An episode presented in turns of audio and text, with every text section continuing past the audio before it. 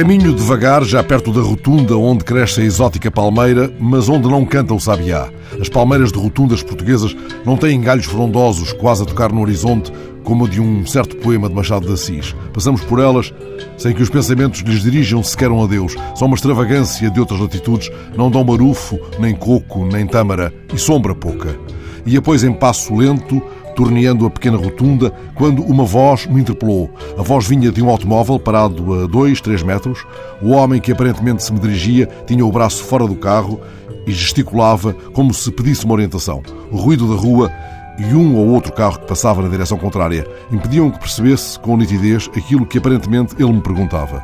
Aproximei-me enquanto lhe pedia que repetisse, desculpando-me por não me ser clara a sua interpelação, e ele, o rosto congestionado, sem que, contudo, se lhe alterasse a cor da voz, não estou a falar consigo, estou a falar com o povo. Olhei em redor, não havia mais qualquer transeunte em toda a rotunda. Os automobilistas que o homem obrigara a parar davam já sinais de impaciência. Rosnei desejos de boa tarde em baixo calão.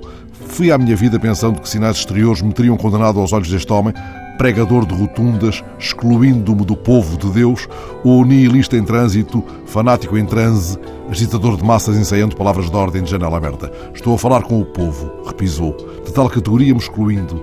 E lá foi, com o braço de fora, desenhando gestos para a fúria mansa, construindo o guião inacabado para um desconforto.